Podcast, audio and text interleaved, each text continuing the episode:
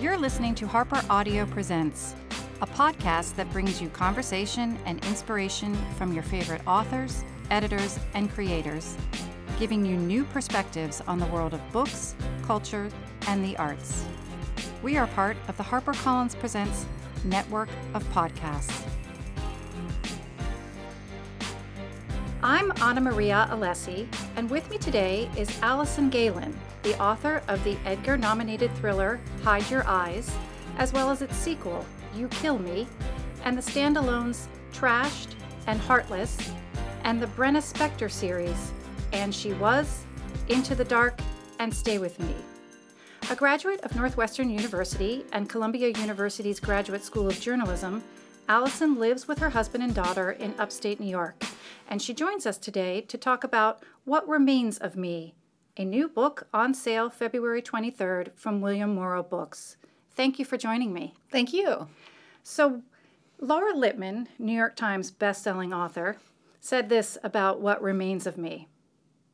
What Remains of Me is an elegantly constructed thriller that earns every you never saw it coming twist. And Kelly Michelle Lund, the true mystery here, charismatic and unknowable, may be Alison Gaylin's greatest creation to date. You'll stay up late to read it, then hound your friends to follow suit so you can stay up late to talk about it.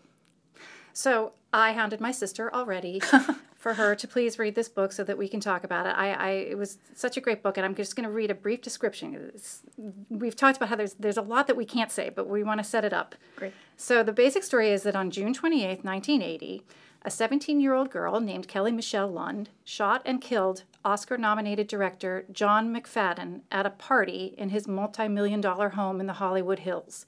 And the crime became an instant media sensation, and throughout her arrest and trial, there was a lot of speculation over what her motives was, but she was she kept everything close to the vest. And then 30 years later after her conviction and 5 years later after her release from prison, her father-in-law, who's also a uh, he's a film legend by the name of Sterling Marshall, he's murdered and now she is under suspicion yet again. And I've read that you said that you wanted to tell the story of how a life can be shaped by public perception where image is everything in the most glamorous industry. Mm-hmm. So so what made you want to to set the book you know in the film industry and in, in in Hollywood? Well, it's I grew up in the Southern California area, and I've also spent a lot of time as an entertainment journalist. Um, I've written for everything from you know some of the trade publications. Um, I've been a film and theater critic for you know smaller sort of newspapers, and then I've also written for some of the gossip rags. Um, so I've been around that world uh, quite frequently, and and it's interesting to me. Um, Hollywood is such a unique town because the main industry there is fiction. Basically, it's sort of telling yeah. lies, it's telling stories. It's you know fiction sort of in the air like smog in a way, and so um, that the setting is really right for um, you know this this type of story something can go really wonderfully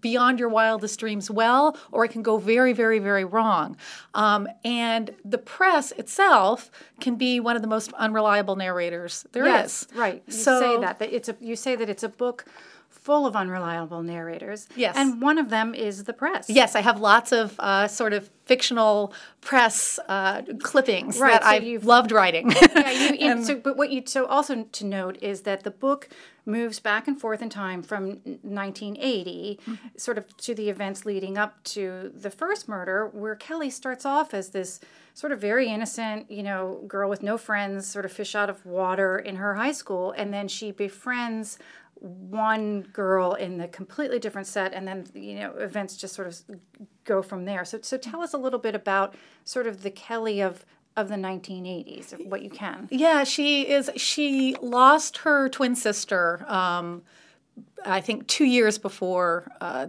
the the events of the book start, and that kind of she was the quiet one. She was the the right. you know her sister was sort of the the fiery you know dramatic one, and, and she lost her under sort of mysterious circumstances. Um, and she's left alone. She's like more alone than than any person ever could be. And she's sort of suffering through high school, which is hard enough. Uh, and she, this really glamorous girl, Bellamy Marshall, sort of looks her way and befriends her, and it changes her whole life. It's the best thing that ever happened to her. Her mother doesn't approve of this at all. Not at all, because you, you mentioned it's a story of fiction, and the mother is entirely suspicious and wary of, of this whole of this whole world. Yes, to the point of where, you know, Kelly needs to make a choice. Does she want to become a part of this world or does she want to reject it and, and be sort of the lonely person she was before? So it's very, very seductive, this friendship with Bellamy and the whole world that she introduces her to. And and that's sort of the, you know, that's sort of what changes her. That's where things sort of start to go well for her and then start to go wrong for her. So right. and so what you do is you you go between 1980 and 2010 and you also sort of cut in, you know, news accounts, everything from TMZ to the Los Angeles Times to BuzzFeed, you know, the actual article With and comments, comments you know, which is it was just really interesting. And I think that um, you capture, you know, you capture the 1980s so well. One of the things that you you talk about um, throughout the book is the Hollywood sign. So mm-hmm. tell us a little bit about, you know, sort of what that symbolizes for you and within this book. Well, um, I remember I actually mentioned in the book that, you know, it, the Hollywood sign was rebuilt um, 1979, 78, around there. And before that, it was just crumbling into the hills. And I remember growing up there and driving by it, and it was just an eyesore. It was horrifying. And um, there were there was this huge effort to raise money to to rebuild the sign and and I actually remember that Alice Cooper donated one of the O's in his name and was Alice Cooper for a year, and it was just so strange, but uh, it was interesting to me how many people sort of rallied behind it. And to me, that sign is just so symbolic. You were a graduate of Columbia University's School of Journalism. Is it true that you wrote your master's thesis on murder- murderously obsessed fans? Yes, I did. So I've always been interested in sort of pop culture meets murder. Uh, always, it's yeah, just it's, a, a thing in my psyche, I think. so has this book been in your has this book been in your mind forever? How long has it been in your mind? It's you know what it's been in my mind for a long time, and I've written two other books um, that were set in Hollywood. But this is the Hollywood book I've always wanted to write. I've long really loved true crime books, and yeah. one of one of the books uh, I read, the first true crime book I ever read, was when I was ten years old, and I read Helter Skelter. And you read Helter Skelter at, at 10. 10. Yeah, I thought it was going to be about the Beatles, so I picked it up, and it wasn't about the Beatles. But the thing that fascinated me and stayed with me is just lifting up that rock, that beautiful glittery rock of Hollywood, and seeing all this horror, you know, kind of crawling underneath, and that just fascinated me and stayed with me. And another influence, a little little later on, I think I discovered Hollywood Babylon, which mm-hmm. you know um, some of those stories are true, some aren't. But yeah. it's it's again, it's the the ugliness beneath the the surface, and it's and and sort of the extremes that just fascinates me. Right.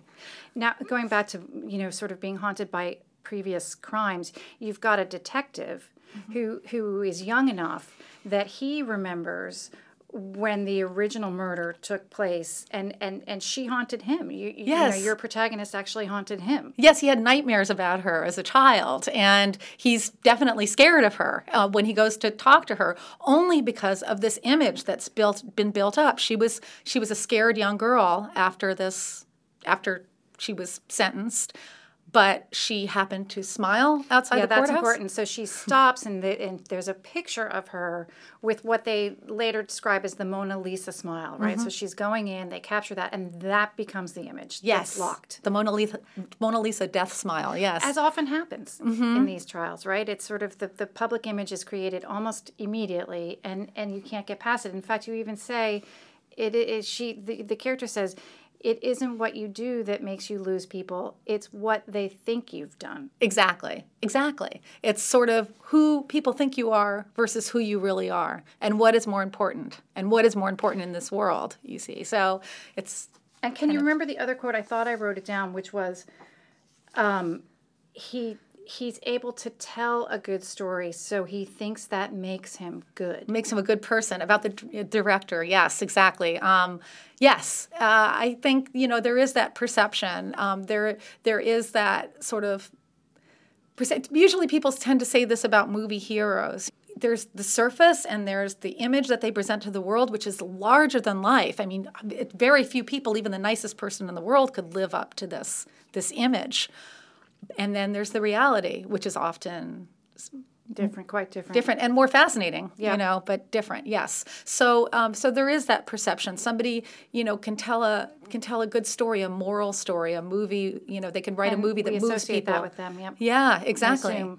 Now, here's a question: When you were writing, did you envision actors in the roles that you were writing?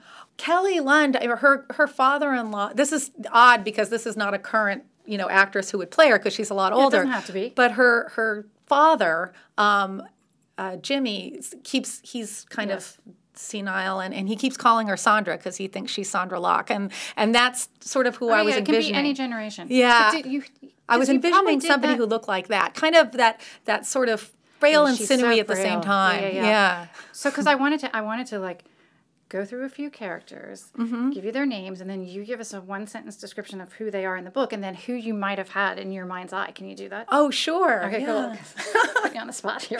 Okay. Because it'd be fun. Because I, I have to imagine that you you did and it doesn't have to be contemporary. It can be anybody you want. Mm-hmm. All right. So Kelly Lund. She physically changed in my mind as I um, as I wrote it. I, I envisioned her. Okay, so when she's but when she's younger, I would definitely think, and my husband said the same thing. Um, maybe Sissy Spacek, Perfect. You know. Yep, yep. Um, and then you know, as an adult, I, I guess I would say somebody like. I don't know. My husband thought Julianne Moore could play her, which yep. is fine because she's my favorite actress. All right, and her sister Catherine Lund. Okay, Catherine um, is definitely, I mean, I picture her blonde like Kelly, but definitely more um, glamorous looking. Yeah, And, she's the sister who really wanted to become a successful actress and who sort of again died under the mysterious circumstances and kind of had this wild side to her that was evident, you know, before she died. Exactly. So, right. So she, and she definitely looked more kind of mature for her age, even though she was like 15 or Yeah. 14. There was this very disturbing publication that came out in the in the 70s called Star magazine. It's not Star the tabloid. It's called it's Star and it's all about groupies.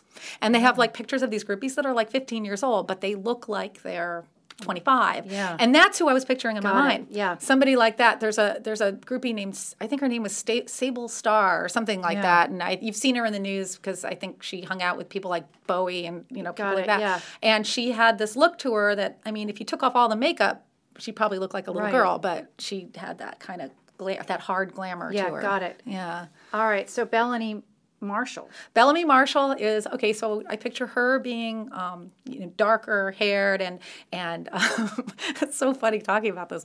Um, for the young Bellamy Marshall, I don't know, probably somebody along the lines of a Kristen Stewart type of a person. Mm, yeah, yeah, yeah. What about Shane Marshall? Um, tell first tell us who sort of roughly who he is and Mhm. Shane Marshall is Bellamy's younger brother, and so when he when they, when all of this was going on, when this friendship happened and everything went terribly wrong, he was a ten year old kid. They were seventeen and he was ten, and he was just this annoying little boy that would be hanging around all the time. This just this skinny little kid, you know. And then in the present day, he is um, Kelly's husband. so they've made a friendship while um, while she was Incarcerated. incarcerated and and he was sort of the only one who stuck by her and they have this interesting relationship that's probably more close friends than marriage and but to her he's a way to sort of connect back to Bellamy who Yeah. she doesn't talk to anymore and Right.